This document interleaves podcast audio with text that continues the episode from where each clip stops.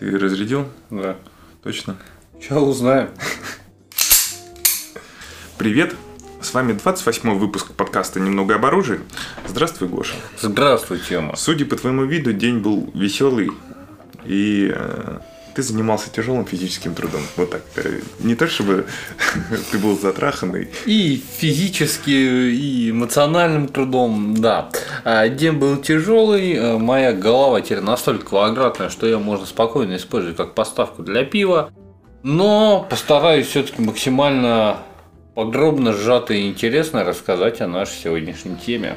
А тема у нас сегодня э, по запросам от наших подписчиков Да, Ганбан или как это по-русски? Ганбан. оружие запрещать. В общем, немножко расскажу об оружейных запретах. Конечно, в эту тему по-хорошему нужно было бы углубиться побольше, но данный выпуск будет э, исторический лишь отчасти, а больше он будет о современности. Мне в Телеграм, потому что где-то мы выложили мои контакты в Телеге, написал незнакомый мне человек. Обычно они мне предлагают э, работу с там 100 тысяч в неделю, но тут наконец-таки появилось действительно что-то интересное.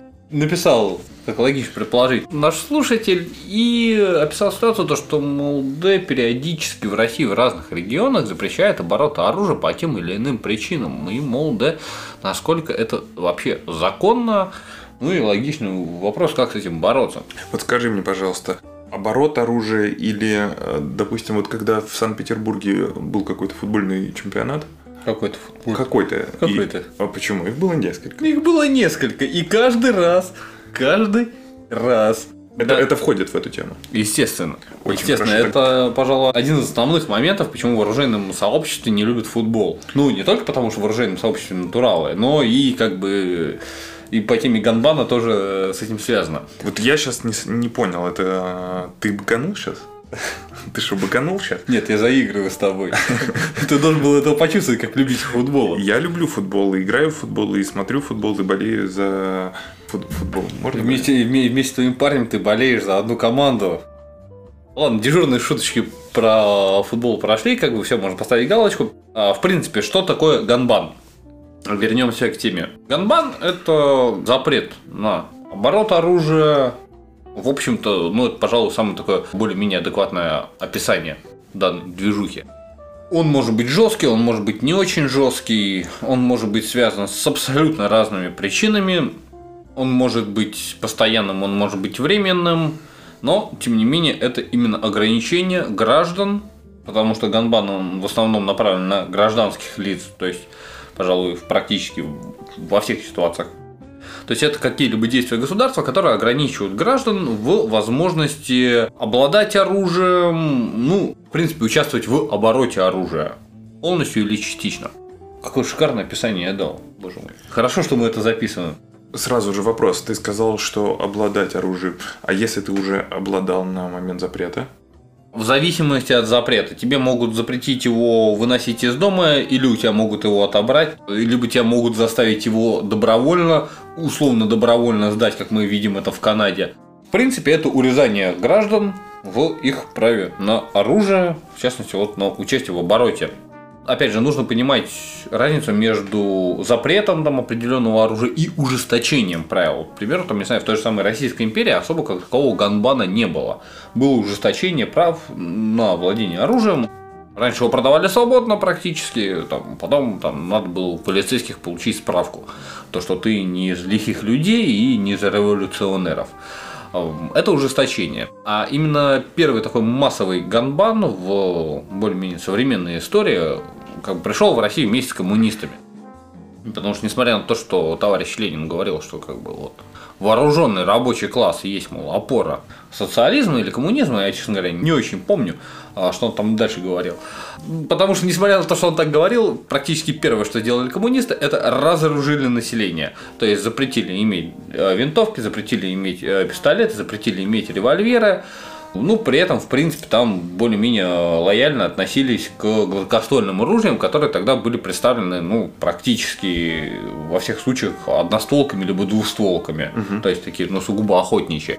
Можно ли это считать ганбаном? Да, конечно, можно. То есть, несмотря на то, что какое-то оружие у населения осталось, определенные типы к обороту гражданскому конкретно запретили. Оставив там возможность иметь э, такое оружие только там у Для определенных ч- членов партии. Нет, я имею в виду, говорю про вот именно пистолеты, револьверы, винтовки. То есть, как бы, если обычный гражданин мог, в принципе, себе позволить там купить двудулку, то как бы винтовку уже там при очень определенных условиях, что называется партийная элита. Объясняли это борьбой с преступностью, но тем не менее всем известный, ну, я думаю, практически хотя бы всем известный, товарищ Киров был убит из абсолютно легального пистолета, который был у члена коммунистической партии. Ну, в общем-то, не фартануло. И это был, пожалуй, один из э, мощнейших э, таких вот ганбанов в истории России. То есть, действительно, все оружие изымалось, э, зачастую это заканчивалось перестрелками, много оружия пытались скрыть, оно потом, там, не знаю, всплывало во всяких бандитских и не очень историях, но вот, тем не менее, вот такой вот ганбан произошел как раз в самом начале 20 века. А как Великая Отечественная война повлияла на вот эту ситуацию? Но тогда? очень плохо, потому что во время Великой Отечественной войны И после, я так понимаю, что... Не, как раз во время Великой Отечественной войны также происходило изъятие гражданского оружия у населения. С этим тоже сильно боролись. Если в удаленных регионах как бы это изымалось, то, соответственно, в регионах, где прошлась война, предварительное даже изъятие и последующее изъятие оружия, в общем-то, особо не помогли, потому что стволы Второй мировой стреляют до сих пор. Дальше такого бана особо и не было до определенного периода, а именно до недавнего времени. Мне Получается, кажется, надо сначала рассказать про переход из советского периода, ну, М, из там- Советского Союза, да, там, в современную там Россию. на самом деле практически ничего такого не было.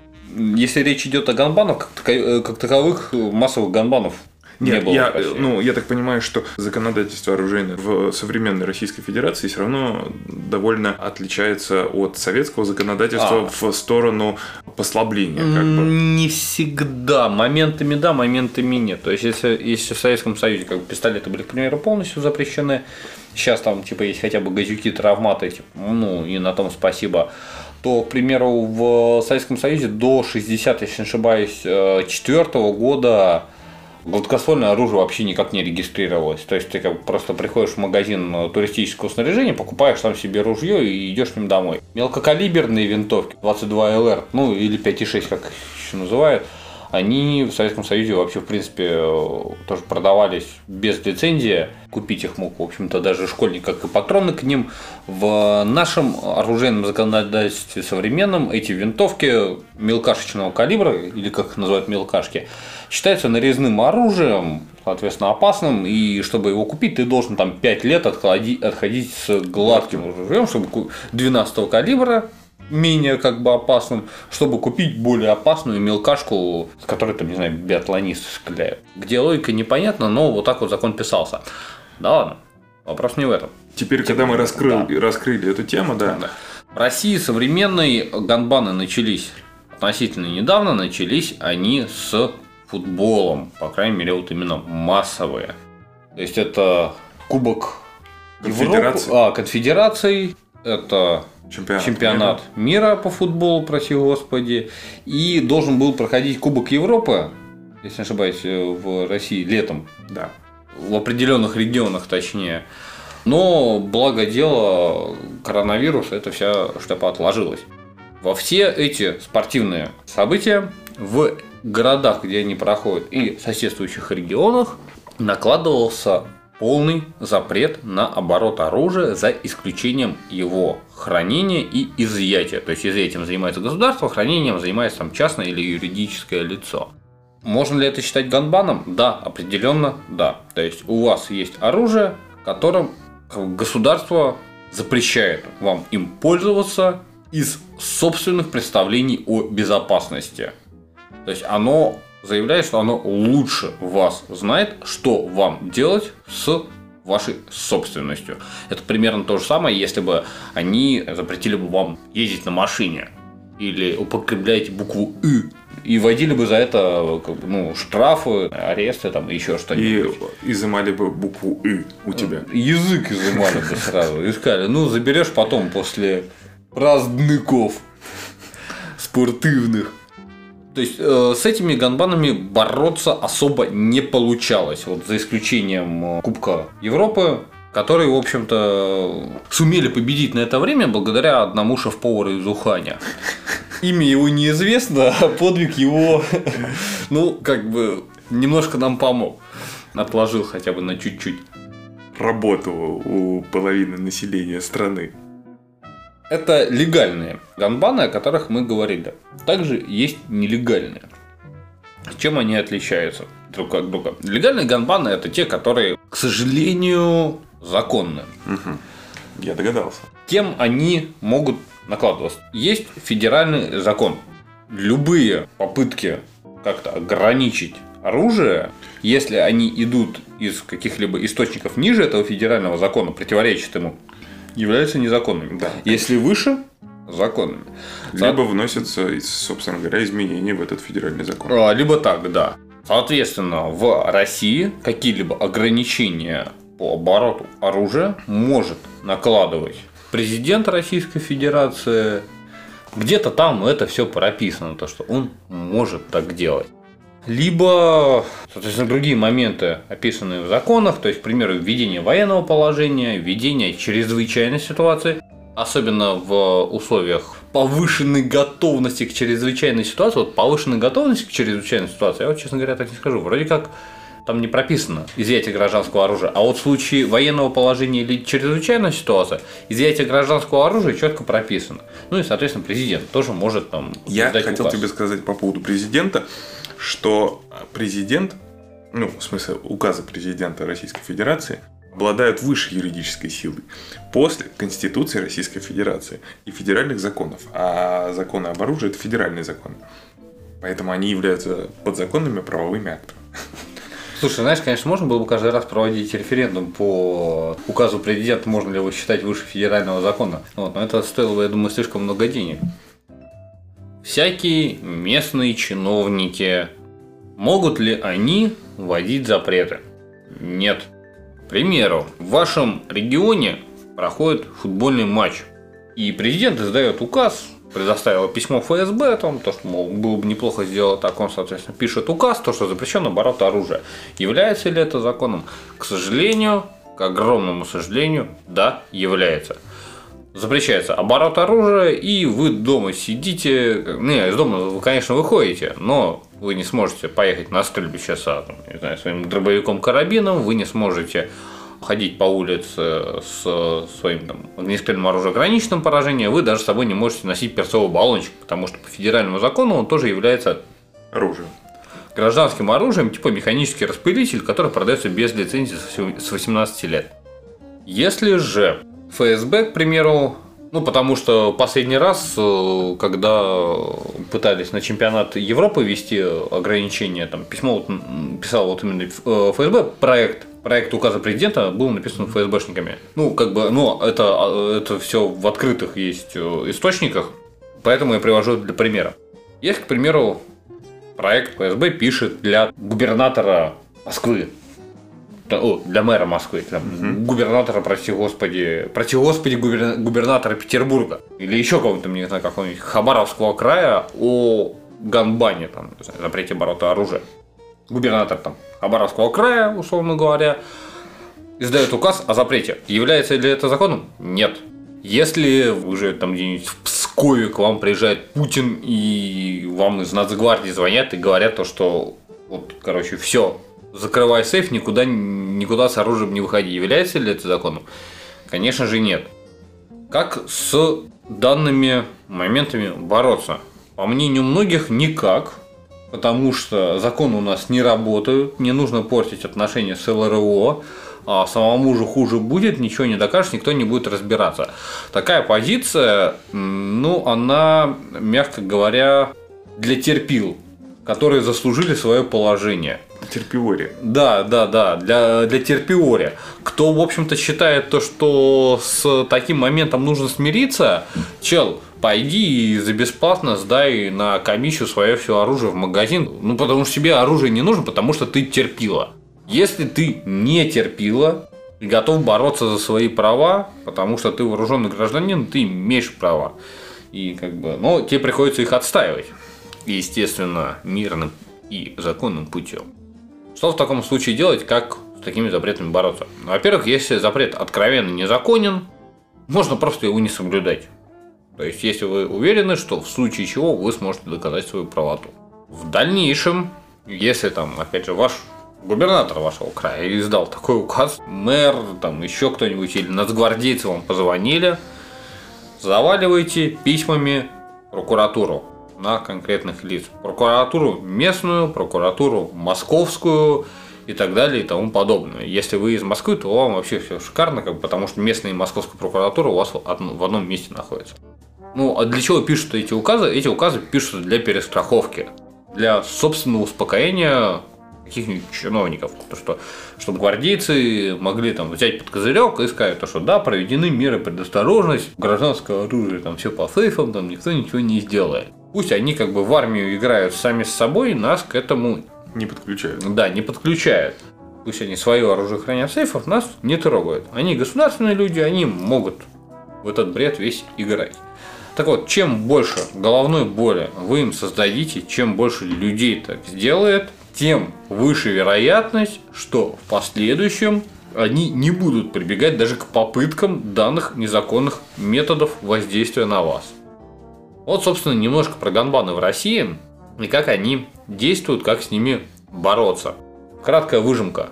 Если запретил оружие выносить из дома президент, ну, к сожалению, придется его там оставить, если вы законопослушный гражданин.